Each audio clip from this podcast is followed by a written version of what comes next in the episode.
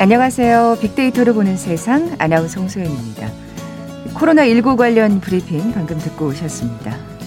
오늘도 많이 춥네요. 차가운 바람을 동반한 최강 한파가 절정에 달하고 있는데요. 오늘 아침 평창 영하 24.1도, 서울도 영하 11도 아래로 떨어졌습니다.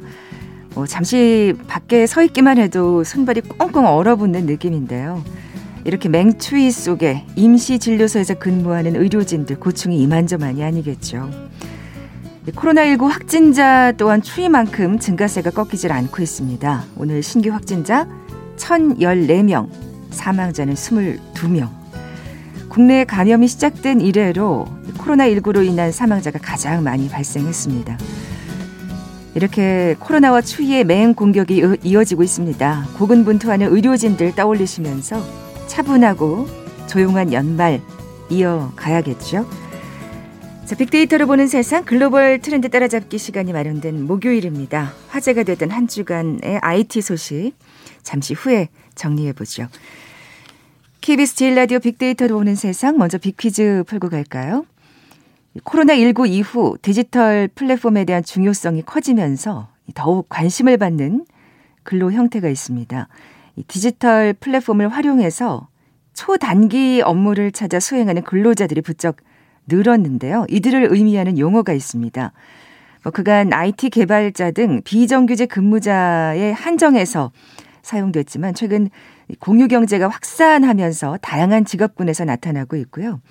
단기로 계약하고 임금을 지불하는 근무 형태를 모두 포함하는 방향으로 의미가 확대되고 있습니다.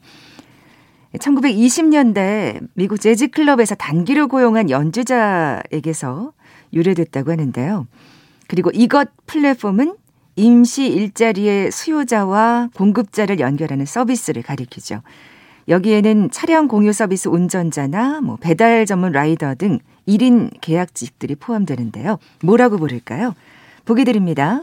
1번 화이트 칼라, 2번 블루 칼라, 3번 골드 칼라, 4번 긱 워커. 오늘 당첨되신 두 분께 빅데이터로 보는 세상 로고가 있는 면 마스크 선물로 준비하고 있습니다. 휴대전화 문자 메시지 지역번호 없이 샵 9730, 샵 9730. 짧은 글은 50원, 긴 글은 100원의 정보 이용료가 부과됩니다. KBS 라디오 어플 콩은 무료로 이용하실 수 있고요. 유튜브로 보이는 라디오로도 함께 하실 수 있습니다. 방송 들으시면서 정답과 함께 다양한 의견들 문자 보내주십시오.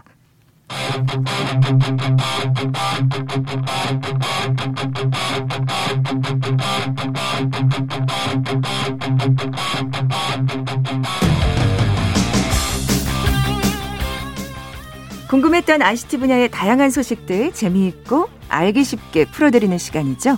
글로벌 트렌드 따라잡기. 한국인사이트 연구소 김덕진 부소장 나와 계세요. 안녕하세요. 네, 안녕하세요. 김덕진입니다. 어, 이번 주 화제가 된 IT 이슈는요? 네, 첫 번째는요. 이 로봇 개발 분야 쪽 좋아하시는 분은 다 아시는 회사일 텐데 보스턴 다이나믹스라는 회사를 우리나라의 현대차 그룹이 인수를 했습니다. 어, 그래서 어, 자동차 회사가 왜 로봇 회사를 인수했는가 뭐 이런 이야기들 나오고 있고 또 어, 미래를 본 뭐 전략이다 뭐 여러 가지 나오, 이야기가 나오고 있는데요. 어, 이거에서 좀 자세히 이야기해 보도록 하고요. 두 번째는 얼마 전, 그러니까 며칠 전에 저녁 시간대 어, 나 유튜브 틀었는데 왜 안 나오지? 하시는 분들 아마 있으셨을 거예요. 아, 그래요? 네, 실제로 이제 유튜브를 포함한 구글 서비스 전반이 약 1시간 정도 마비가 됐었던 적이 있습니다. 아, 그래요? 네, 그래서 이게 어떤 영향을 끼쳤는지 네네. 그리고 또 우리에게 미치는 여파는 어디까지인지 뭐 이런 얘기 좀 전체적으로 한번 해보도록 하겠습니다. 네, 또 왜 그랬는지도 좀 살펴보겠습니다. 네. 먼저 보스턴 다이나믹스 얘기를 해볼 텐데 네. 이게 로봇 개발 분야 선두주자예요? 네, 맞습니다. 이제 보스턴 다이나믹스를 일단 현대차 그룹이 인수를 한 거예요. 근데 인수를 어떤 식으로 했느냐? 어, 한 9,600억 정도를 들여서 전체 지분의 80%를 인수를 했습니다. 네. 20%는 원래 소유자였던 소프트뱅크가 유지를 하고 있는 방식이라고 보시면 될 것 같은데요. 이 보스턴 다이나믹스 하면은 많은 분들이 유튜브에서 많이 보신 영상들이 있을 겁니다. 예를 들면은 각종 로봇가 갑자기 두 발 로봇이 걸어 다니고 막 그게 공중제비를 돌고 어. 네, 점프를 하거나 뭐 이런 것들을 보셨을 텐데 네네. 그 기술을 가지고 있는 회사가 바로 이 보스턴 다이나믹스라고 하는 그래요. 회사예요. 그리고 또 최근에는 로봇 개인 스팟으로 좀 유명해졌는데요. 네 발로 이렇게 걷고 그리고 또 계단도 이제 강아지처럼 생겼는데 올라가고 음, 음. 이런 이제 로봇이 있거든요. 그런 로봇들을 가지고 있는 기술력 있는 회사다라고 볼 수 있을 것 같습니다. 네. 좀 더 자세히 소개를 해주세요. 네, 이 회사는요, 일단은 1992년에 원래 MIT 학교 내에 있었던 사내벤처 회사였어요. 근데 그러다가 2013년에 어, 구글의 모 회사인 알파벳에 먼저 인수가 됐었습니다. 그리고 나서 이제 2017년에 소프트뱅크 그룹이 한 번 더 인수를 한 회사인데요. 어, 말씀드렸던 것처럼 2004년도부터 이 회사가 그 이른바 이제 사족 보행이라고 죠 그러니까 네 발로 걸어 다닐 수 있는 운송용 로봇을 처음으로 이제 개발해서 화제가 됐고 음. 그 이후에 뭐 치타나 스팟, 뭐 리틀독 이런 것처럼 네 발로 걷는 로봇들 때문에 이제 관심을 받아왔습니다. 초기에는 국방용으로 주로 관심을 받았는데 최근에는 이제 국방용이 아니라 일반적인 민간 시장에까지 뭐 이제 눈이 돌려져 있고 있는 상황이고요. 네. 이제 가장 중요한 거는 뭐냐면 이런 로봇이 뭐 평지를 다니는 것들은 뭐 그렇게 뭐 어렵지 않은 뭐 여러 가지 기술들이 있었다고 그래요. 근데 이제 우리가 계단 있지 않습니까? 계단을 걷거나 점프를 하기 위해서는 사람처럼 관절이라고 하는 것들이 있잖아요. 음. 그러니까 관절 기술 혹은 거기에 있는 엔진 기술들이 중요하거든요. 근데 이런 것들을 이 회사가 너무 잘하고 있는 거죠. 아. 네, 그래서 지금 뭐 최근에 나오고 있는 스팟이라고 하는 그 강아지처럼 생긴 녀석은 이게 이제 산업 현장에서 뭐 예를 들면은 사람 대신에 물건을 들고 네. 이제 뭐 계단을 올라오면서 공사장에서 움직인다거나 아. 아니면은 이제 뭐 이렇게 어, 문을 이제 본인이 이렇게 연, 연다거나 뭐 이런 것처럼 여러 가지 행동을 할 수 있게 프로그래밍이 돼 있어서 자동으로 움직일 수 있는 뭐 이런 정도까지 볼 수 있을 것 같고요. 로보틱스 분야에서는 어쨌든 좀 기술력으로는 좀 압도적이다라고 네. 볼수 있을 것 같습니다. 어, 진화된 정말 로봇이라고 할 수 있을 것 같은데. 네. 그러니까 보스턴 다이나믹스라는 이름은 잘 몰라도 이 지금 로봇 개라든지 음. 또그 이족 보행하는 그 네네, 로봇 그렇죠. 그런 화면 영상 같은 건 정말 많이들 보셨을 거예요. 그렇죠. 그거 보시면서 어 이렇게 되면은 뭐 사람이 어떻게 되는 거 아니야? 사람 괴롭히는 거 아니야? 뭐 이런 얘기들까지 나왔었는데 뭐 이렇게 밀면은 얘가 이제 뭐 넘어지지 않고 막 잠깐 엎어졌다가 뭐 다시 귀엽게 일어나는 뭐 이런 것들 네, 보면서 네, 네. 저게 귀여운 거냐 무서운 거냐 뭐 이런 논란이 났고 또 이게 강아지 로봇이다 보니까 강아지 로봇을 발로 차면 이게 뭐 동물학대냐 뭐 이런 얘기들까지 여러 가지 이야기들을 항상 이제 끌고 이슈화가 되고 있는 회사인 것은 분명한 것 같습니다. 아 진짜 놀라운 영상이었으니까 아마 네네. 네. 많은 분들이 그렇게 관심을 보이신 것 같은데 네. 뭐 이 현대차가 인수하면서 정의선 회장이 거액의 사재까지 털었다면서요. 네, 맞습니다. 말씀드렸던 것처럼 인수의 지분, 이제 지배 지분 80%를 인수한 건데요. 그럼 그 인수의 비율을 봤더니 현대차가 일단 30%를 가져갔고 현대모비스 20%, 현대글로비스 10% 그리고 정의선 회장이 개인 돈으로 20% 지분을 야. 가져갔어요. 그러니까 투자금이 한 2,400억 수준이거든요. 어. 그러니까 어떻게 보면은 지금 이 정도 deal, 한 9천억대 거의 1조에 가까운 딜이 정의선 회장이 어 이제 회장이 되고 나서 처음으로 있는 대규모 deal이라고 볼 수 있을 것 같습니다. 그만큼 그렇게. 의지를 불태운 거네요. 그렇죠. 근데 예. 거기에 또 본인의 투자금 2,400억까지 넣었으니까 확실히 신사업에 대해서 나 자신이 책임을 지고 하겠다. 네. 그리고 그거에 대한 의지를 좀 보여주는 뭐 이런 모습이었다고 볼 수 있을 것 같습니다. 네.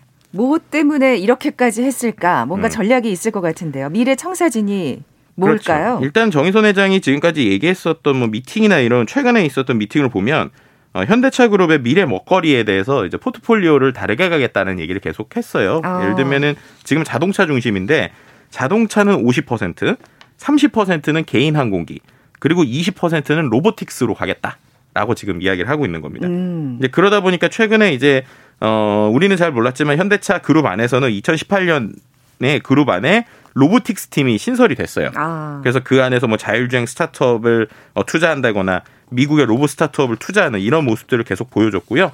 또 뭐 올 초에는 뭐 여러 가지 그 뭐 예를 들면은 last mile이라고 우리가 불리는 모빌리티나 개인용 비행체 이런 데 100조 원 이상 투자하겠다 이런 계획도 공개를 음. 했습니다. 그만큼이나 어 지금까지의 그림에서 로봇이라고 하는 분야가 중요하다라는 것이고요.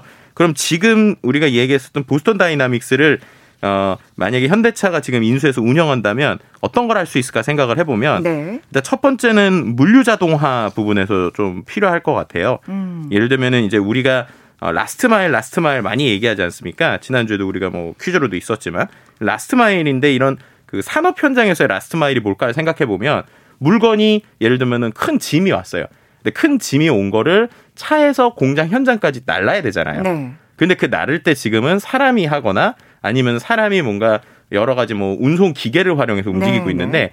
그 부분을 만약에는 로봇이 가능하게 한다라고 아. 하면은 상당히 이제 효율적이거나 뭐 예를 들면은 안전의 문제라든지 이런 것들을 해결할 수 있다는 것이죠. 네. 그런 부분에서 말씀드렸던 로봇 강아지 스팟이 이미 건설 현장에 한 100여 대 정도가 지금 임대로 지금 적용이 되고 있어요. 네, 그래서 네. 그런 부분들 좀 쓸 수 있을 것 같다 라는 부분이 하나 있고 향후에 그러면은 뭐 지금 당장의 미래는 아니지만 조금 더 우리 기술력이 발달되면 자율주행이 택배를 갖다 주고 그럼 갖다 준 택배를 문이 열리고 나서 실제 집까지 뭔가가 갖다 줘야 될 거잖아요. 음. 그럼 그런 것도 사람이 아니라 예를 들면 이런 로봇들 혹은 로봇 강아지 모습이 이제 자동차에서 물건을 가지고 계단을 올라서 우리 집 앞에 내려놓는 네 이런 네. 시나리오도 좀 같이 생각해 볼 수 있겠죠.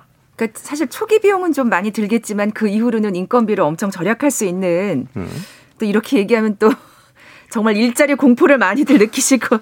같다는 생각도 드는데 이 보스턴 다이나미스가 좀 사연이 있는 기업이라면서요. 네, 맞습니다. 그럼 이렇게까지 기술력이 있는 회사를 반대로 생각하면 소프트뱅크에서 왜 팔았을까라고 생각해 볼 수 있잖아요. 예. 이 회사가 좀 사연이 있습니다. 왜냐하면 어, 기술은 정말 좋아하는 그러니까 이렇 우리 방송에서 많이 얘기하는 표현을 치면 기술 덕후 회사예요. 그러니까 정말 기술을 좋아하는 회사고 음. 기술을 뭔가 새로운 걸 만들면 막 발표하고 싶어서 영상을 계속 올리는 이런 회사거든요. 근데 돈 버는 데랑은 좀 이렇게 원체 관심이 없는 실제 돈을 버는 거랑은 약간은 거리가 있는 회사였다라고 아. 볼수 있을 것 같습니다. 왜냐하면 2013년에 구글이 이 회사를 인수할 때만 해도 전 세계 언론이 아 구글이 이제는 로봇 사업을 집중 육성할 것 같다 이런 그림들을 그렸거든요. 네. 근데 그리고 나서 연구했었던 거 말고 실제 상품화할 수 있는 거 있잖아요.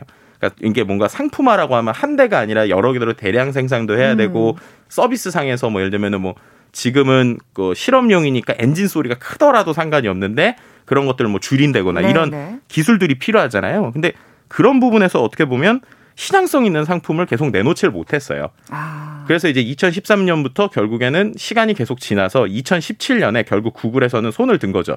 아 나는 이제 우리 애는 이제 이 회사를 팔아야겠다. 그리고 판 회사를 다시 산 게 소프트뱅크입니다. 음. 근데 소프트뱅크는 아시겠지만은 기본적으로 페퍼라든지 사람용 로봇 그런 식으로 손정희 회장이 휴머노이드 로봇이나 로봇에 관심이 상당히 많았어요. 음. 그래서 이제 그 로봇에 대한 그 관심을 가지고 실제로 이제 만들어 나가고 있었는데 그럼에도 쉽지 않았던 거죠. 왜냐하면은 어, 소프트뱅크 자체의 그림에서는 뭐 현대차처럼 뭔가 하드웨어 중심의 회사라기보다는 우리가 알고 있는 것처럼 서비스, 뭐 예를 들면 그, 그 회사가 투자하고 있는 것들이 알리바바라든지 아니면 우버라든지 이런 서비스들이 많잖아요. 네. 그래서인지 또 생각처럼 이 상용화가 쉽지가 않았었습니다. 그랬군요. 네, 그러다가 가장 최근 아까 말씀드렸던 그 로봇계 스팟이 이제야 2020년에야 처음으로 상용화가 됐어요. 아. 그러니까 이제 그 어떻게 보면 소프트뱅크 입장에서는 2017년부터 해서 4년 동안 열심히 뭔가를 계속 푸시를 해서 이제 로봇계가 나오기 시작하는 타이밍이었단 말이죠. 네네. 근데 이 상황에서 지금 소프트뱅크가 상황이 그렇게 좋지가 않아요. 아. 왜냐하면 우리가 아시다시피 우버도 있었고 위워크도 음. 있었고 이런 데들이 지금 그 코로나로 인해서 원하는 만큼의 매출을 내지 네, 못하고 있잖아요. 그래서 결국에는 돈이 안 되는 사업들을 지금 정리하고 있던 상황인데 그러다 보니까 이제 소프트뱅크가 이번에 어, 이 보스턴 다이나믹스를 이제 현대차에 팔았다라고 음. 볼수 있고요. 그렇지만 하지만 그렇기 때문에 본인들의 지분을 어느 정도 남겨놨다라고도 이제 해석해 볼 수 있을 것 같아요. 이제부터 현대차가 어떻게 해나갈지가 정말 중요한 단계라고 볼 수가 있겠네요. 그렇죠. 예, 예. 근데 실제로 그래서 이번에 그 실제 구매를 했던 금액을 보더라도 2017년에 구글로부터 소프트뱅크가 1억 6,500만 달러에 인수를 했어요. 근데 3년이 지났는데 금액으로 치면 6배 정도의 금액으로 지금 현대차가 샀거든요. 음. 그럼 그렇게 하면 어 현대차 바가지 쓴 거 아니야 이럴 수도 있지만 반대로 얘기하면 이 3년 동안에 상당히 중요한 말씀드렸던 상용화에 어쨌든 하나라도 성공을 했다. 네. 그렇기 때문에 지금부터는 대량 생산이나 음. 아니면 실제로 이런 기술들을 어디 어디에 적용할까가 되게 중요해지는 시점이라는 거죠. 음. 근데 그런 시점으로 보면 현대차는 우리가 다 알다시피 자동차나 여러 가지 하드웨어들이 있기 때문에 오히려 소프트뱅크보다는 이 회사의 여러 가지 기술을 적용하기에 분명히 좋은 부분을 가지고 있어요. 그러네요. 근데 이제 한 가지 중요한 것은 그럼 리더십이라는 거죠. 네. 그러니까 결국 이런 연구를 좋아하고 뭔가 기술 덕후인 사람들을 어떻게 잘 섭외를 하고 구슬려서 네네. 네. 이들이 상용화를 할 수 있는 연구 쪽, 그러니까 뭔가 더 새로운 거 만들기보다는 네네. 네. 지금 있는 기술을 좀 안정화하자는 쪽으로 어떻게 잘 끌고 가는지에, 가는지에 따라서 실제로 현대차가 이 회사를 가지고 향후 10년, 20년의 먹거리를 제대로 만들 수 있을지 음. 아니면 또 그냥 이렇게 아 연구만 하다가 나는 끝날래요라고 하는 애들 안타깝게 볼, 네, 예. 볼 것인지 어떻게 보면 지금부터는 이제 현대차의 움직임이 어, 뭐, 현대차뿐만 아니라 국내도 세계적인 이 로보틱스 시작에서 상당히 중요한 역할, 그리고 중요한 시점에 왔다라고 볼 수 있을 것 같습니다. 어, 앞으로 현대차의 또 그 행보를 좀 지켜보겠습니다. 네. 어, 잠시 라디오 정보센터 뉴스 듣고 나서 다음 소식 계속 이어가죠.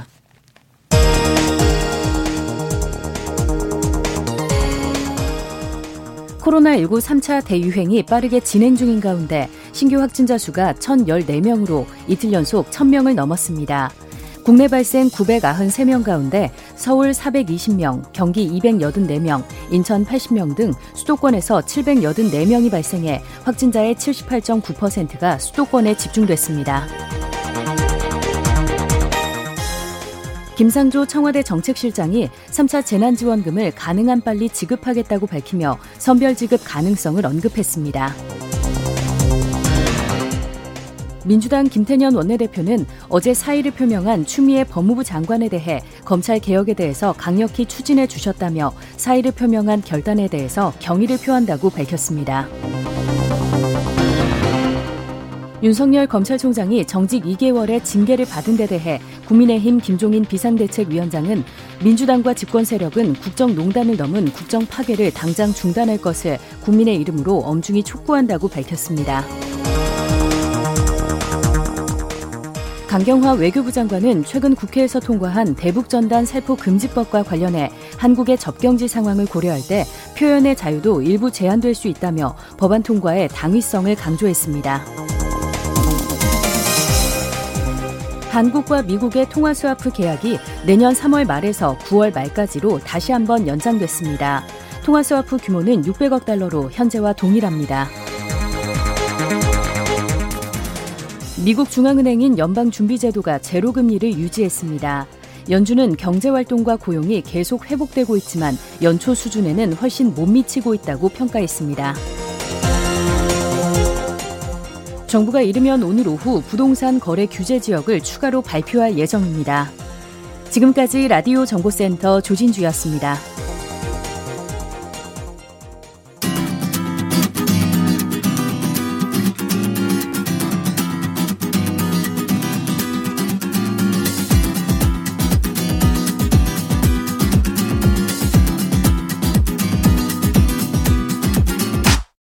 KBS 일라디오 빅데이터로 보는 세상. 네, 글로벌 트렌드 따라잡기 함께하고 계신 지금 시각 11시 33분 향하고 있습니다. 아, 오늘 11시를 기해서 부산 및 강원도 일부 지역에 건조 경보가 발효됐다는 소식도 전해드립니다. 자, 김덕진 부소장님. 네. 힌트 요정님, 빅퀴즈 다시 한번 내주시죠. 네, 이 디지털 플랫폼을 활용해서 초단기 업무를 찾아서 수행하는 근로자가 부쩍 늘었죠.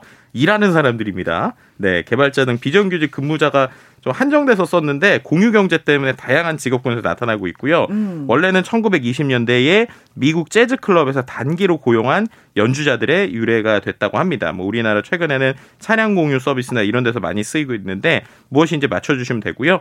어, 1번 화이트 칼라, 2번 블루 칼라, 3번 골드 칼라, 4번 긱 워커입니다. 네, 일하는 사람. 네. 오늘 당첨되신 두 분께 빅데이터를 보는 세상 로고가 있는 면 마스크 선물로 드립니다. 아, 휴대전화 문자 메시지 지역번호 없이 샵 9730, 짧은 글은 50원, 긴 글은 100원의 정보 이용료가 부과됩니다. 어, 다음 소식으로 넘어가 볼 텐데. 네.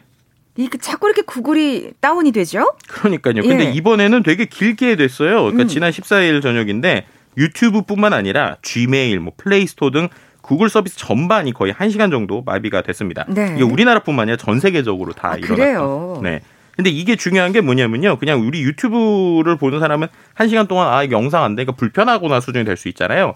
근데 중요한 건 저희가 그때 저녁 때 제 SNS에도 올렸었는데 갑자기 이런 댓글들이 많이 날렸어요. 일하다가 일 갑자기 못하게 됐다. 아. 이게 무슨 얘기예요? 이랬더니 모든 거를 구글 서비스 기반으로 하다 보니까 우리가 옛날에는 한글문 썼을 때 한글이라는 게 컴퓨터에 깔려 있었잖아요. 근데 요즘엔 클라우드 기반으로 글을 쓴다는 거죠. 아. 그러니까 구글에 있는 문서에서 작성을 하고 있다가 이게 서비스가 멈춰버리니까 한 시간 동안 일을 아예 못 하는 거예요. 야. 전에 아까 했었던 것도 못 보고 이런 현상들이 생긴다라는 게 지금 이게 단순히 아 그냥 예전처럼 서비스 하나 멈췄으니까 아 뭐 기다렸다 써야지가 아니라 어. 이제 이런 구글 서비스 전체가 결국에는 일하는 방식 자체를 바꿔놓고 있고 사람들의 교육을 바꿔놓다 보니까 큰 문제가 생기고 있다라는 게 이제 상당히 음. 중요한 거라고 그러니까요. 말씀하신 대로 이 클라우드 서비스에 대한 의존도가 워낙 높아진 상황인 것 같아요. 네, 맞습니다. 예. 실제로 이 클라우드 서비스가 예전에는 우리가 보통 클라우드 하면은 그냥 자료 저장하는 공간이라고 생각할 수 있는데 요즘엔 그게 아니라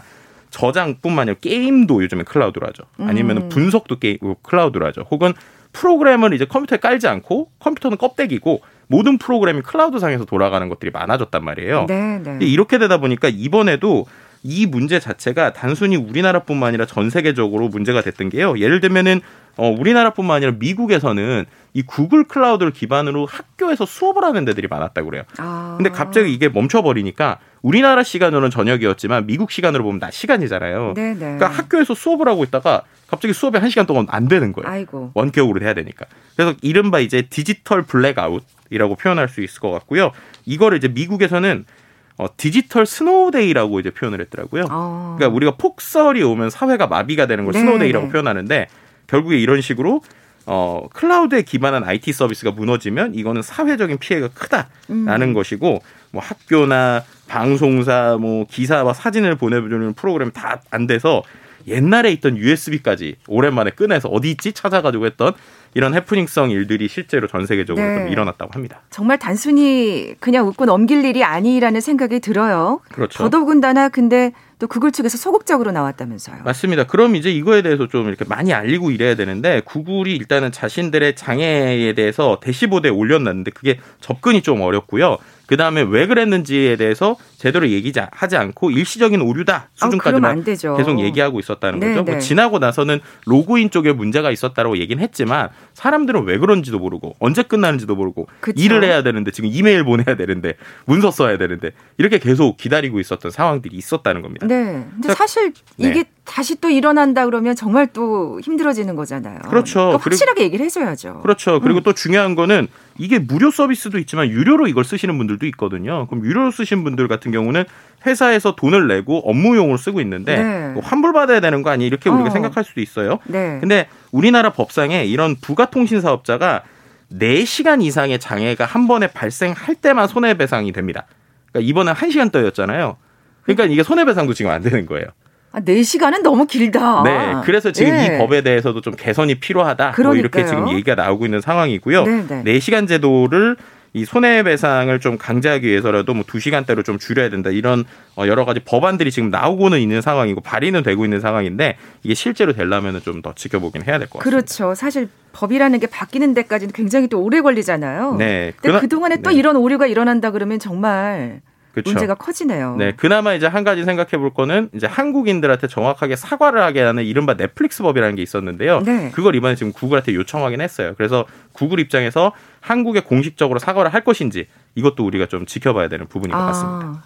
뭐 사과를 한다는 게 글쎄 그냥 뭐 사과만 해서 될 일인가요? 이게 사실 어떻게 네. 생각하면은 거기에 따른 보상이 이루어져야 제대로 된 사과라고 볼 수 있을 텐데. 그래서 이제 영어가 네. 아니라 한국어 고지라는 게 말씀하신 책임의 문제가 같이 있기 때문에 되게 중요하다는 거예요. 그러니까 지금은 있어도 그냥 영어로만 고지하고 우리나라에 따로 고지를 안 하고 있거든요. 네네. 근데 이런 문제가 있을 때 고지를 해야 되는 법이 아까 지금 말씀드린 대로 지금 우리가 이야기를 하고 있고 어, 구글에서 어떻게 나올지 좀 더 지켜보고 그거에 그렇죠. 대해서 강력하게 해야 되는 부분이 좀 존재하는 것 같습니다. 그러니까요. 사실 그렇게 사과하고 나면 당연히 보상이 뒤따르게 마련인데 그렇죠. 거기까지 이 구글이 손을 쓸지는 좀 음. 지켜봐야 되겠네요. 네.